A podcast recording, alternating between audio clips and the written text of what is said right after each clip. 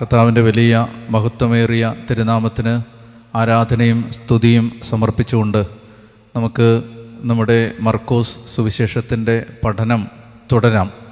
നമ്മൾ ഇതുവരെയും കാണാൻ ദൈവത്തിന്റെ കൃപ നമ്മെ സഹായിച്ചത് മർക്കോസിന്റെ സുവിശേഷം ഒന്നാമത്തെ അധ്യായത്തിന്റെ പതിനഞ്ച് വരെയുള്ള വാക്യങ്ങളാണ്.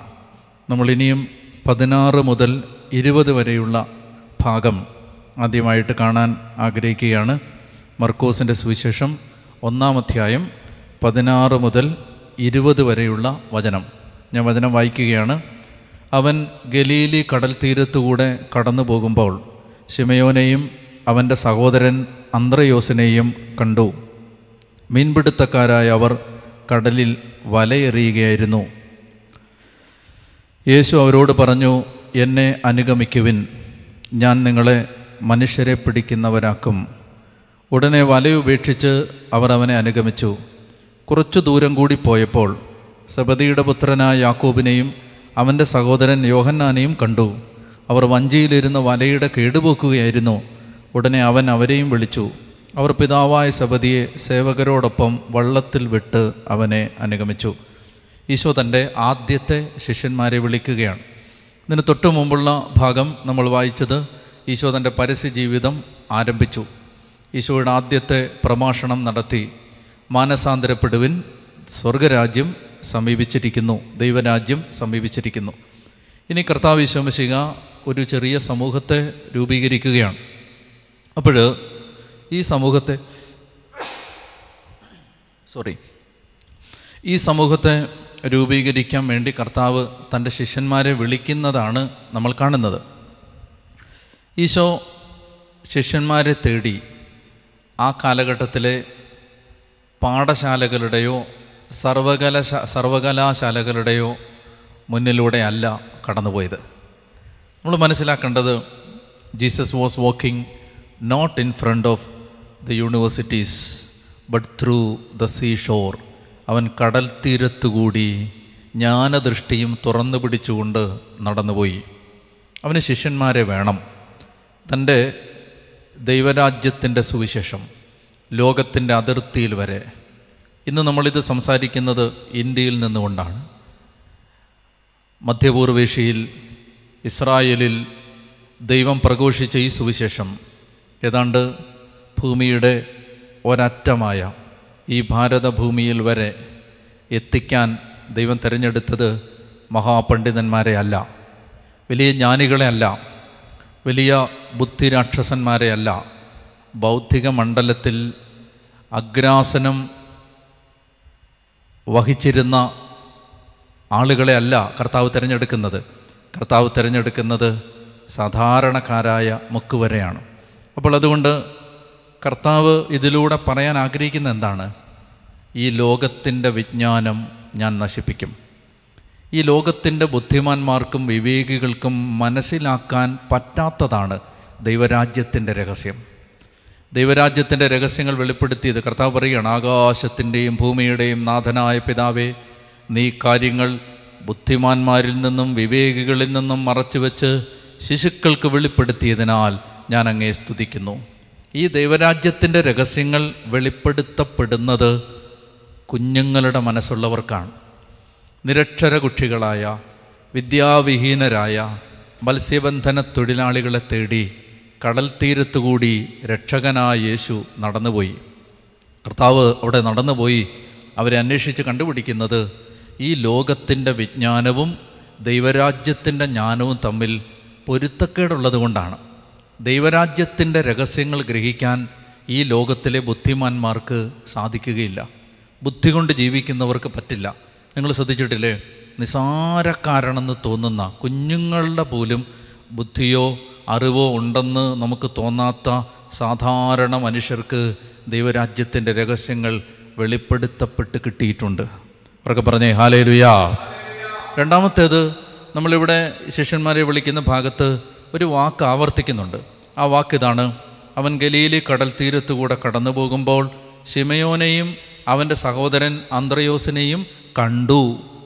ആ വാക്ക് ഓർത്തിരിക്കണം. കണ്ടു. ഇനി പത്തൊൻപതാമത്തെ വചനത്തിൽ കുറച്ചു ദൂരം കൂടി പോയപ്പോൾ സബദിയുടെ പുത്രനായ യാക്കോബിനെയും അവന്റെ സഹോദരൻ യോഹന്നാനെയും കണ്ടു.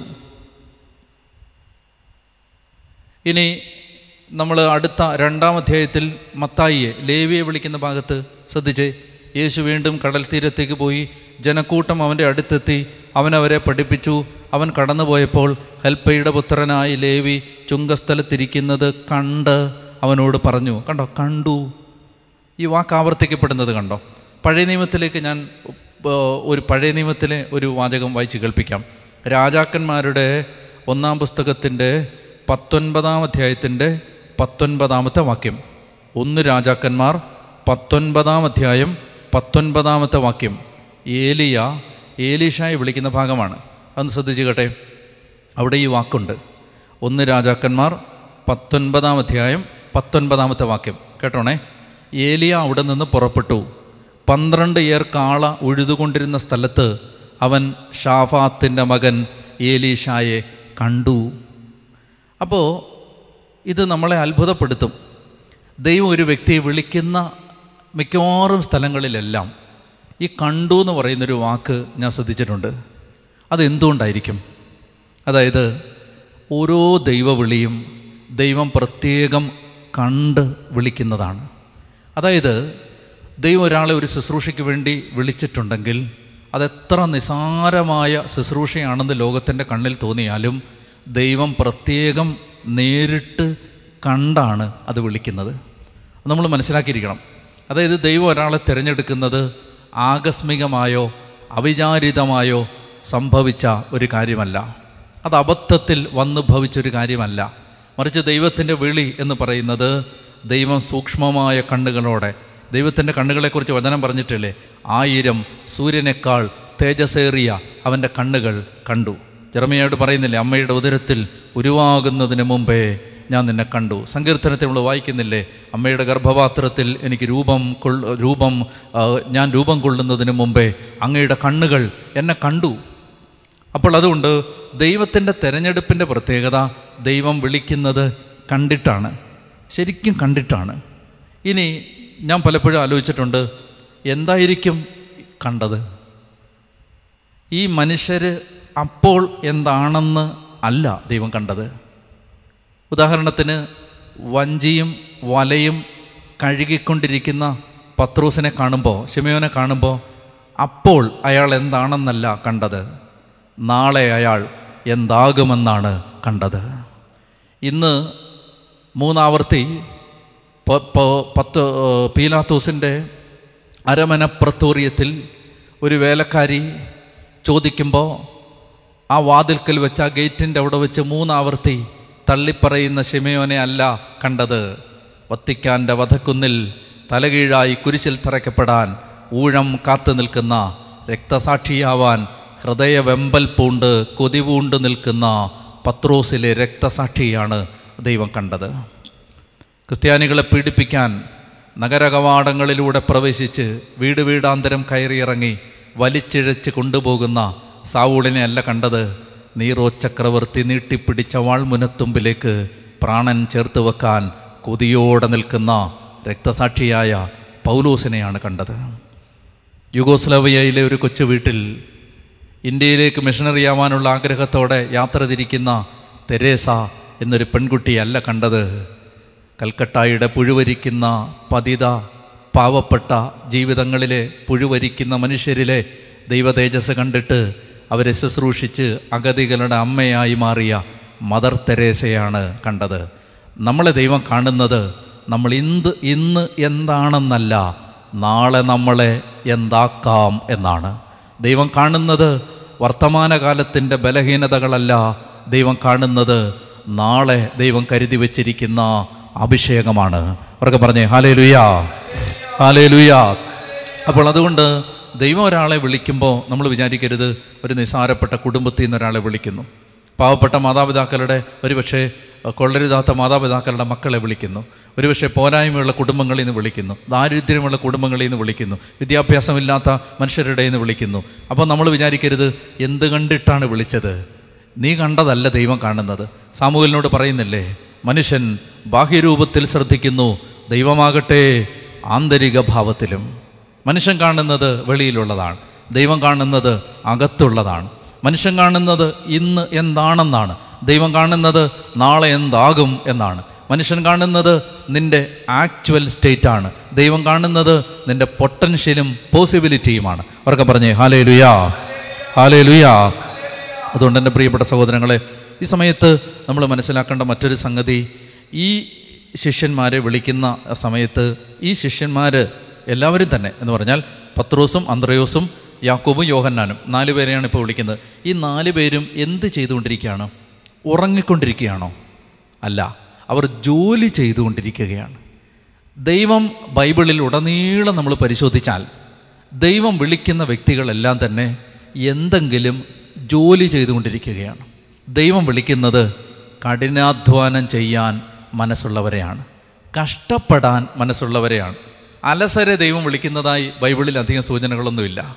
ഉറങ്ങിക്കിടക്കുന്നവരെ ദൈവം അധികം വിളിക്കുന്ന സൂചനകളില്ല. ഒന്ന് രണ്ട് സൂചനകൾ ചിലപ്പോൾ കണ്ടേക്കാം പക്ഷെ അവരൊക്കെ രാത്രിയിൽ ഉറങ്ങിക്കിടക്കുമ്പോഴാണ്. അല്ലാതെ പകൽ ജോലി ചെയ്യാതെ ഉറങ്ങിക്കിടക്കുമ്പോഴല്ല. നമ്മൾ മനസ്സിലാക്കേണ്ടത് കഠിനാധ്വാനികളിലേക്കാണ് ദൈവത്തിന്റെ നോട്ടം ചെല്ലുന്നത്. ആകാശത്ത് നിന്ന് ഉയരങ്ങളിൽ നിന്ന് സ്വർഗത്തിൽ നിന്ന് സ്വർഗാതി സ്വർഗത്തിൽ നിന്ന് ആയിരം സൂര്യനേക്കാൾ തേജസ്സേറിയ ദൈവത്തിന്റെ കണ്ണുകൾ പാഞ്ഞു ചെല്ലുന്നത് പണിയെടുക്കുന്ന മനുഷ്യരിലേക്കാണ്. അതുകൊണ്ട് കഷ്ടപ്പെടുന്നവരെയാണ് ദൈവത്തിന് വേണ്ടത്. മൂന്നാമതായിട്ട് നമ്മൾ ഈ ഭാഗത്ത് കാണുന്ന മറ്റൊരു പ്രത്യേകത ഈശോ വിളിക്കുന്ന സമയത്ത് നമ്മൾ കാണുന്നത് എങ്ങനെയാണ്? യേശു അവരോട് പറഞ്ഞു എന്നെ അനുഗമിക്കുവിൻ ഞാൻ നിങ്ങളെ മനുഷ്യരെ പിടിക്കുന്നവരാക്കും. ഉടനെ ഉടനെ ഉടനെ അവർ വല ഉപേക്ഷിച്ച് അവന്റെ പിന്നാലെ പോയി. ഇമ്മീഡിയറ്റ് റെസ്പോൺസാണ് പെട്ടെന്ന് പ്രതികരിക്കുകയാണ്. ഉടനെ പിന്നെ ആലോചിച്ച് നിൽക്കാൻ ഈശോ ഒരാളെ വിളിക്കുന്ന സമയത്ത് ഞാൻ അപ്പനെ അടക്കിയിട്ട് വരാം. അല്ലെങ്കിൽ ഞാൻ അപ്പനെ സംസ്കരിച്ചിട്ട് വരാം. അത് വീട്ടിൽ പോയി യാത്ര ചോദിച്ചിട്ട് വരാം. അതില്ല. ഉടനെ അടുത്ത് കണ്ടോ? കുറച്ച് ദൂരം കൂടെ പോയപ്പോൾ സബദയുടെ പുത്രനായ യാക്കോബിനെയും അവന്റെ സഹോദരൻ യോഹന്നാനെയും കണ്ടു. അവർ വഞ്ചിയിലിരുന്ന് വലയുടെ കേടുപോക്കുകയായിരുന്നു. ഉടനെ അവരെയും വിളിച്ചോർ പിതാവായ സബദിയെ സേവകരോടൊപ്പം വള്ളത്തിൽ വിട്ട് അവനെ അനുഗമിച്ചു. ഉടനെ അപ്പോൾ ദൈവം വിളിക്കുന്ന സമയത്ത് ചില മനുഷ്യർ പ്രതികരിക്കുന്നത് പെട്ടെന്നാണ്. പെട്ടെന്ന്. ലോകത്തിന് അന്നേരം അവരെ മനസ്സിലാവില്ല. വഞ്ചിയിലിരുന്ന അപ്പന് ഒന്നും പിടിയിട്ടില്ല എന്താണ് ഈ മക്കൾ കാണിക്കുന്നത്? എന്താണ് ഇവരുടെ ഭാവി? നാളെ ഇവരെവിടെ എത്തിച്ചേരും? എന്താകും ഇവരുടെ അവസ്ഥ? ബന്ധുക്കൾക്ക് മനസ്സിലാവില്ല. പ്രിയപ്പെട്ടവർക്ക് മനസ്സിലാവില്ല. ഭാര്യയ്ക്ക് മനസ്സിലാവില്ല. ഭർത്താവിന് മനസ്സിലാവില്ല. മാതാപിതാക്കൾക്ക് മനസ്സിലാവില്ല. മക്കൾക്ക് മനസ്സിലാവില്ല. ഉടനെ ചില മനുഷ്യർ ആത്മാവിൽ ദൈവത്തിന്റെ വിളി കിട്ടുമ്പോൾ ഉടനെ ഇറങ്ങിത്തിരിക്കുകയാണ്. മറ്റൊന്ന് നമ്മളിവിടെ കാണുന്നത് ദൈവം ഈശോ അവരെ വിളിച്ചു കഴിയുമ്പോൾ നമ്മൾ കാണുന്ന ഇങ്ങനെയാണ് അവർ എന്തോ ഉപേക്ഷിച്ചിട്ടാണ് അവന്റെ പിന്നാലെ പോകുന്നത്. ആരെയൊക്കെ ദൈവം വിളിച്ചിട്ടുണ്ടോ ആരൊക്കെ ദൈവത്തിന്റെ വിളി കേട്ടിട്ടുണ്ടോ അവർക്ക് എന്തെങ്കിലും ഒരു കാര്യം ഉപേക്ഷിക്കാൻ ഉണ്ടാവും. എന്തെങ്കിലും ഉപേക്ഷിക്കാതെ നിങ്ങൾക്ക് ദൈവവിളി സ്വീകരിക്കാൻ പറ്റില്ല. പത്രോസും അന്ത്രയോസും എന്താണ് ഉപേക്ഷിച്ചത്? അവർ വലയുപേക്ഷിച്ച് അവനെ അനുഗമിച്ചു. യാക്കോബും യോഹന്നാനും അവർ പിതാവായ സബദിയെ വള്ളത്തിൽ വിട്ട് അവനെ അനുഗമിച്ചു. പത്രോസ് വല ഉപേക്ഷിച്ചു യാക്കോബും യോഹന്നാനും അപ്പനെ ഉപേക്ഷിച്ചു. പത്രോസും അന്ത്രയോസും വസ്തുവകകൾ ഉപേക്ഷിച്ചു യാക്കോബ് യോഹന്നാനും ബന്ധങ്ങളെ ഉപേക്ഷിച്ചു. എന്തെങ്കിലും കളയാതെ എന്തെങ്കിലും കൈവിടാതെ നമുക്ക് കർത്താവിന്റെ വിളി കേൾക്കാൻ പറ്റില്ല. എന്നൊക്കെ പറഞ്ഞേ ഹാലേ ലുയാ ചൊത്തി പറഞ്ഞേ ഹാലേ ലുയാ ഹാലേ ലുയാ ഇനി ഇരുപത്തി ഒന്ന് മുതൽ ഇരുപത്തി എട്ട് വരെയുള്ള വാക്യങ്ങൾ. അവർ കഫർണാമിലെത്തി സാപത്ത് ദിവസം അവൻ സെനഗോഗിൽ പ്രവേശിച്ച് പഠിപ്പിച്ചു. അവന്റെ പ്രബോധനത്തിൽ അവർ വിസ്മയഭരിതരായി. കാരണം നിയമജ്ഞരെ പോലെയല്ല അധികാരമുള്ളവനെ പോലെയാണ് അവൻ പഠിപ്പിച്ചത്. അശുദ്ധാത്മാവ് ബാധിച്ച ഒരുവൻ അവിടെ ഉണ്ടായിരുന്നു. അവൻ അലറി നസറായനായ യേശുവേ നീ എന്തിന് ഞങ്ങളുടെ കാര്യത്തിൽ ഇടപെടുന്നു? ഞങ്ങളെ നശിപ്പിക്കാനാണോ നീ വന്നിരിക്കുന്നത്? നീ ആരാണെന്ന് എനിക്കറിയാം. ദൈവത്തിന്റെ പരിശുദ്ധൻ യേശു അവനെ ശാസിച്ചു. നിശബ്ദനായിരിക്കുക. അവനെ വിട്ട് നീ പുറത്തു വരിക. അശുദ്ധാത്മാവ് അവനെ തള്ളി വീഴ്ത്തിയിട്ട് ഉച്ചസ്വരത്തിൽ അലറിക്കൊണ്ട് പുറത്തു വന്നു. എല്ലാവരും അത്ഭുതപ്പെട്ടു. പരസ്പരം പറഞ്ഞു ഇതെന്ത്? അധികാരത്തോടെയുള്ള പുതിയ പ്രബോധനമോ? അശുദ്ധാത്മാക്കളോട് പോലും അവൻ ആജ്ഞാപിക്കുന്നു അവ അനുസരിക്കുകയും ചെയ്യുന്നു. അവന്റെ പ്രശസ്തി ഗലീലയുടെ സമീപ പ്രദേശങ്ങളിലെല്ലാം പെട്ടെന്ന് വ്യാപിച്ചു. നമ്മൾ ഇരുപത്തി ഒന്ന് മുതൽ ഇരുപത്തിയെട്ട് വരെയുള്ള വാക്യങ്ങളിൽ ഏതാണ്ട് ഒരു നാല് കാര്യങ്ങൾ നമുക്ക് വേഗത്തിൽ കാണാൻ പറ്റും. ഒന്നാമത്തേത് ഈശോ കവർണാമിൽ എത്തുകയാണ്. കവർണാമിൽ ഈശോയ്ക്ക് ഒരു രണ്ടാം വീട് ഉണ്ടായിരുന്നു എന്ന് വേണം നമുക്ക് മനസ്സിലാക്കാൻ. ഈശോയുടെ സ്വന്തം വീടാവണമെന്നില്ല. പത്രോസിന്റെ വീടാണ് എന്ന് പറയുന്നവരുണ്ട്. അല്ലെങ്കിൽ യേശുവിന്റെ ബന്ധുക്കളുടെ ആരുടെയെങ്കിലും വീടായിരുന്നു എന്ന് ചിന്തിക്കുന്നവരുണ്ട്. എന്തോ ആവട്ടെ നസറത്തിലെ വീട്ടിൽ നിന്ന് മത്തായുടെ സുവിശേഷം നമ്മൾ പഠിച്ചപ്പോൾ നമ്മൾ കണ്ടതാണ് സെബലൂണിന്റെയും നഫ്താലിയുടെയും അതിർത്തിയിൽ വിജാതീയരുടെ ഗലീലി അന്ധകാരത്തിലായിരുന്ന ജനം വലിയ പ്രകാശം കണ്ടു. ഈശോ കവർണാമിൽ ചെന്ന് പാർത്തു. നമ്മൾ വായിക്കുന്നുണ്ടത്. അപ്പം നസറത്തിലെ വീട് വിട്ടിട്ട് ഈശോ കവർണാമിലെ വീട്ടിലേക്ക് മാറുന്നുണ്ട്. അപ്പോൾ കവർണാമിലേക്ക് യേശു മാറി താമസിക്കുന്നുണ്ട്. പിന്നീട് ഈശോ പലപ്പോഴും തന്റെ യാത്രകളുടെ ഒടുവിൽ എത്തിച്ചേരുന്നത് നസറത്തിലല്ല കഫർണാമിലാണ് അപ്പോൾ അത് എന്തുകൊണ്ടാണ് ഒരുപക്ഷെ അമ്മയെ അല്ലെങ്കിൽ തന്റെ ചാർച്ചക്കാരെ തന്റെ ബന്ധുക്കളെ താൻ പരിചയിച്ച സ്ഥലങ്ങളെ ഒക്കെ വിട്ടുപിരിയുന്നതിന്റെ സൂചനയായിട്ടാവാം. അതായത് ജന്മനാടിനോട് വിട പറഞ്ഞു. ബന്ധങ്ങളുടെ വേര് തൽക്കാലത്തേക്ക് അറത്തു സുവിശേഷ വേല ചെയ്യുമ്പോൾ ഒരു ഡിസ്ട്രാക്ഷനും വരാതിരിക്കാൻ വേണ്ടി ഒരു ഏകാഗ്രതയ്ക്ക് ഭംഗവും വരാതിരിക്കാൻ വേണ്ടി കർത്താവ് എന്ത് ചെയ്തു? മറ്റൊരു വീട്ടിലേക്ക് ചെന്ന് ഈശോ ഇടയ്ക്കിടയ്ക്ക് താമസിക്കുന്നുണ്ട്. നസറത്തിലേക്ക് അധികം പിന്നീട് പോയതായിട്ട് എനിക്ക് തോന്നുന്നില്ല. അപ്പോൾ അതൊരു നല്ല സൂചനയാണത്. എന്താണ്? നമുക്ക് സുവിശേഷ വേലയിൽ എവിടെയെങ്കിലും ഒരു ഏകാഗ്രത കുറവ് വരുന്നുണ്ടെങ്കിൽ കർത്താവിനെ ശുശ്രൂഷിക്കുന്നതിന് എന്തെങ്കിലും ഒരു തടസ്സമാവുന്നുണ്ടെങ്കിൽ അതിൽ നിന്ന് അല്പം മാറി നിൽക്കാനുള്ള ഒരു ആത്മീയ പ്രേരണ ഈശോ ഈ ഭാഗത്തുകൂടി നമുക്ക് തരുന്നുണ്ട്. ഇനി രണ്ടാമത്തേത്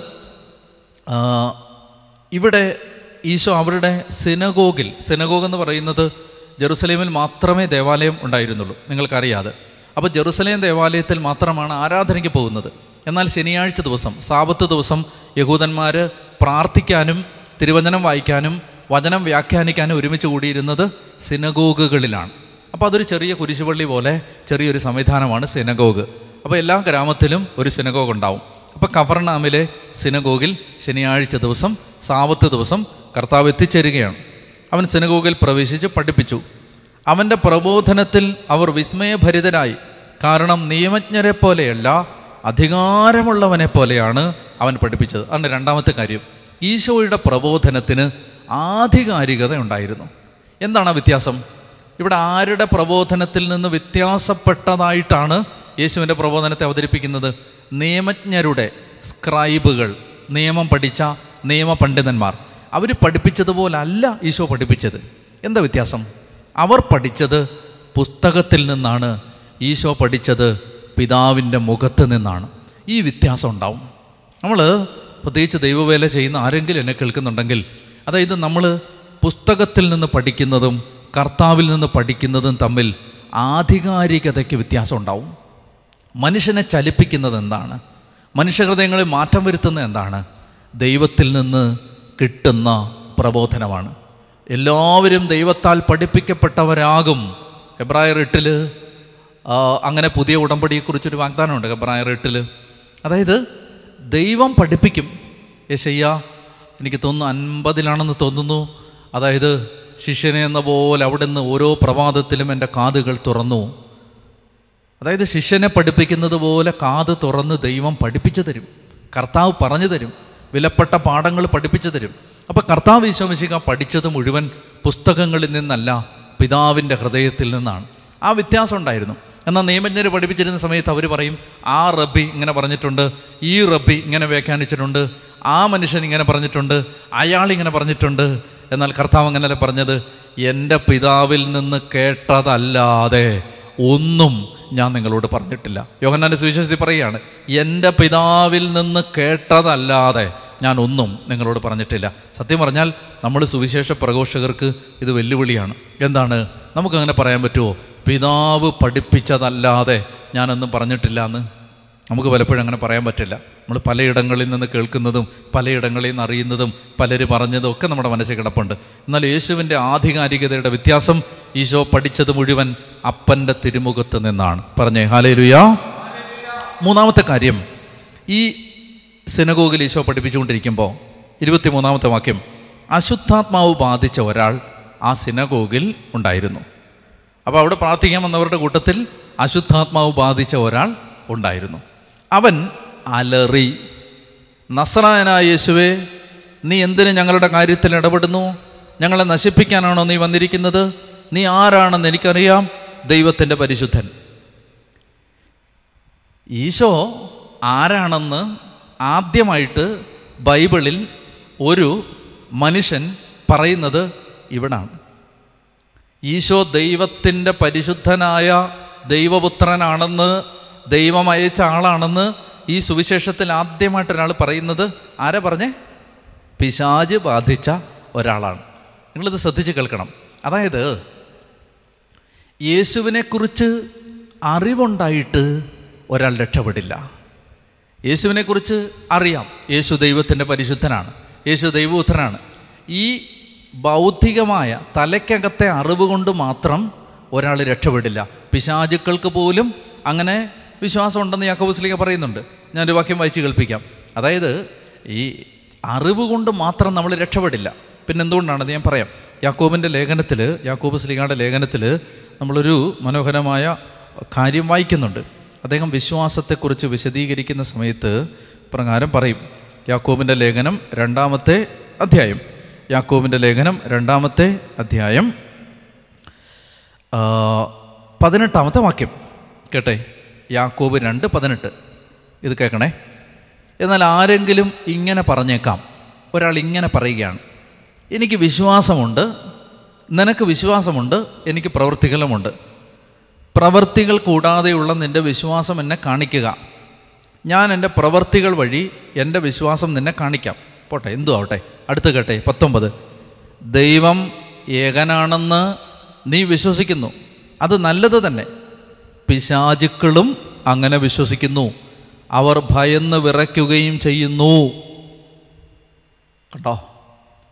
പിശാചുക്കൾക്ക് ഈ വിശ്വാസമുണ്ട്. അപ്പം ദൈവത്തെക്കുറിച്ചുള്ള അറിവ് ശരിയായതുകൊണ്ട് മാത്രം ഒരാൾ രക്ഷപ്പെടണമെന്നില്ല.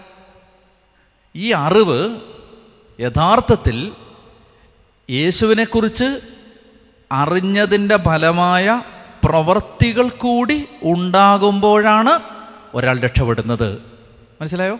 യേശുവിനെ അറിഞ്ഞതിന്റെ ഫലമായി അതിന്റെ ഫലമായിട്ടുള്ള പ്രവർത്തികൾ കൂടി നമ്മളിൽ നിന്ന് പുറത്തു വീഴുമ്പോഴാണ് നമ്മൾ രക്ഷയുടെ അവകാശികളായിട്ട് മാറുന്നത്. ഇപ്പം ഇവിടെ പിശാചുക്കൾ അലറി വിളിക്കുകയാണ് നീ ആരാണെന്ന് ഞങ്ങൾക്കറിയാം? ദൈവത്തിന്റെ പരിശുദ്ധൻ. നമ്മൾ മനസ്സിലാക്കിയിരിക്കേണ്ടത് യേശുവിനെക്കുറിച്ചുള്ള അറിവ് മാത്രമല്ല യേശുവിനോടുള്ള ബന്ധമാണ് നമ്മളെ രക്ഷിക്കാൻ പോകുന്നത്. യേശുവിനെക്കുറിച്ചുള്ള അറിവ് മാത്രമല്ല ഈശോയോടുള്ള ആഴമായ സ്നേഹബന്ധവും ആ ബന്ധത്തിൽ നിന്നുള്ള സമർപ്പണവുമാണ് നമ്മളെ രക്ഷിക്കാൻ പോകുന്നത്. അല്ലെങ്കിൽ ആ ബന്ധത്തിൽ നിന്ന് പുറത്തു വരുന്ന പ്രവർത്തികൾ കൂടിയാണ് നമ്മളെ രക്ഷിക്കാൻ പോകുന്നത്. അത് മനസ്സിലാക്കിയിരിക്കണം. അതുകൊണ്ട് mere confession of the identity of Jesus will never save people mere confession of the identity of Jesus will never save you we should have a living relationship ജീവിക്കുന്ന ഒരു ബന്ധം യേശുവുമായിട്ട് ഉണ്ടാവണം. മനസ്സിലാവുന്നോ? അതാണ് നമ്മളെ രക്ഷിക്കുന്നത്. ജീവിക്കുന്ന ഒരു ബന്ധം. ഈശോയോടൊരു ബന്ധം ഉണ്ടാവണം. ഈശോ എന്ന് പറയുമ്പോൾ സ്നേഹമുള്ള ഒരു ബന്ധം. ആ ബന്ധത്തിന് മാത്രമേ നമ്മൾ രക്ഷിക്കാൻ പറ്റൂ. പറഞ്ഞേ ഹാലേ ലുയാ ഹാലേ ലുയാ ഇനി ഇവിടെ നിന്ന് മറ്റൊരു കാര്യം. മറ്റൊരു കാര്യം എന്താണ്? അതായത് ഇവിടെ ഇയാൾ വിളിച്ച് പറയുകയാണ്. ഇരുപത്തിമൂന്നാമത്തെ വാക്യം കേട്ടോണേ. അശുദ്ധാത്മാവ് ബാധിച്ച ഒരുവൻ അവിടെ ഉണ്ടായിരുന്നു. അവൻ അലറി നസറായന യേശുവെ നീ എന്തിന് ഞങ്ങളുടെ കാര്യത്തിൽ ഇടപെടുന്നു? ഞങ്ങളെ നശിപ്പിക്കാനാണോ നീ വന്നിരിക്കുന്നത്? നീ ആരാണെന്ന് എനിക്കറിയാം. ദൈവത്തിന്റെ പരിശുദ്ധൻ. അടുത്ത വാക്യം ശ്രദ്ധിച്ചേ. യേശു അവനെ ശാസിച്ചു. നിശബ്ദനായിരിക്കുക. Silence Jesus silenced silenced that man with an unclean spirit അശുദ്ധാത്മാവ് ബാധിച്ച മനുഷ്യനെ ഈശോ സൈലൻസ് ചെയ്തു. മിണ്ടരുതെന്ന് പറഞ്ഞു. മിണ്ടരുത്. എന്തെന്നറിയാമോ ഇത് നിങ്ങൾ ശ്രദ്ധിച്ച് കേൾക്കണം. അതായത് ഈ മനുഷ്യൻ ഈ മനുഷ്യൻ യേശുവിനെ നിന്ദിക്കുകയാണോ പുകഴ്ത്തുകയാണോ ചെയ്തത്? പറ. പുകഴ്ത്തുകയല്ലേ ചെയ്തേ? പക്ഷേ പുകഴ്ത്തിയപ്പോൾ ഈശോ പറഞ്ഞു സൈലൻസ് ചില പുകഴ്ത്തലുകളെ നമ്മൾ സൈലൻസ് ചെയ്യേണ്ടതുണ്ട്. ചില പുകഴ്ത്തലുകളെ നമ്മൾ നിശബ്ദരാക്കേണ്ടതുണ്ട്. കാരണം അത് പുറത്തു വരുന്നത് പരിശുദ്ധാത്മാവിൽ നിന്നാവണമെന്നില്ല പിശാചിൽ നിന്നായിരിക്കും. എല്ലാവരും ഇപ്പോൾ എപ്പോഴും നമ്മളെ പുകഴ്ത്തിക്കൊണ്ടിരിക്കുന്നതെല്ലാം പരിശുദ്ധാത്മാവിൽ നിന്ന് വരുന്ന പുകഴ്ത്തലാണെന്ന് വിചാരിക്കരുത്. ചില പുകഴ്ത്തലുകൾ വരുന്നത് അശുദ്ധാരൂപികളിൽ നിന്നായിരിക്കും. മനസ്സിലാവുന്നില്ലേ? ഈശോയ്ക്ക് ഡിസൈൺമെന്റ് ഉള്ളത് കൊണ്ട് കർത്താവ് എന്ത് ചെയ്തു? കർത്താവ് പറഞ്ഞു സൈലൻസ് നീ പറയുന്നതൊക്കെ ശരിയാണ് പക്ഷെ മിണ്ടരുത്. മിണ്ടരുത്. ഇനി കുറച്ച് കഴിഞ്ഞിട്ട് നമ്മൾ വായിക്കുന്നുണ്ട്. അതായത് മുപ്പത്തിമൂന്നാമത്തെ വാക്യത്തിൽ പിശാചുക്കൾ അനേകം പിശാചുക്കൾ അവൻ പുറത്താക്കി. പിശാചുകൾ തന്നെ അറിഞ്ഞിരുന്നത് കൊണ്ട് സംസാരിക്കാൻ അവരെ അനുവദിച്ചില്ല. കണ്ടോ? സൈലൻസ് ജീസസ് ഈ silencing people with unclean spirit അപ്പം നമ്മൾ വിചാരിക്കുക ഇങ്ങനെ നല്ലത് പറയുന്നവരെല്ലാം പറയുന്നത് പരിശുദ്ധാത്മാവിൽ നിന്നാണെന്ന് വിചാരിക്കരുത്. ചിലപ്പോൾ ചില പുകഴ്ത്തലുകൾ വരുന്നത് പരിശുദ്ധാത്മാവിൽ നിന്നാവണമെന്നില്ല. മനസ്സിലാവുന്നുണ്ടോ? അപ്പോൾ അതുകൊണ്ട് we need to silence certain people who would eventually damages praise may come from the devil സ്തുതികൾ സ്തുതിഗീതങ്ങൾ പിശാചിൽ നിന്ന് വരാം. അല്ലേ? ഒരുപാട് ചിലപ്പോൾ ഇങ്ങനെ സൂപ്പിക്കുന്ന ആളുകളെ കണ്ടിട്ടില്ലേ? എന്ന് പറഞ്ഞാൽ എന്താണ്? അങ്ങനെ നല്ലതാണ് അച്ഛൻ നല്ലതാണ് സിസ്റ്റർ നല്ലതാണ് ചേട്ടൻ നല്ലതാണ് സൂപ്പറാണ് സംഭവമാണ്. സൂക്ഷിക്കണം. പരിശുദ്ധാത്മാവിൽ നിന്നാവണമെന്ന് ഒരു നിർബന്ധമില്ല എന്നൊക്കെ പറഞ്ഞേ ഹാലേ ലുയ്യാ എന്നുവച്ചത്തി പറഞ്ഞേ ഹാലേ ലുയ്യാ യേശുവേ നന്ദി. യേശുവേ സ്തുതി. യേശുവേ ആരാധന. കർത്താവിന്റെ കൃപ നമ്മളോട് കൂടെ ഉണ്ടായിരിക്കട്ടെ. പിതാവിന്റെയും പുത്രന്റെയും പരിശുദ്ധാത്മാവിന്റെയും നാമത്തിൽ. ആമേൻ.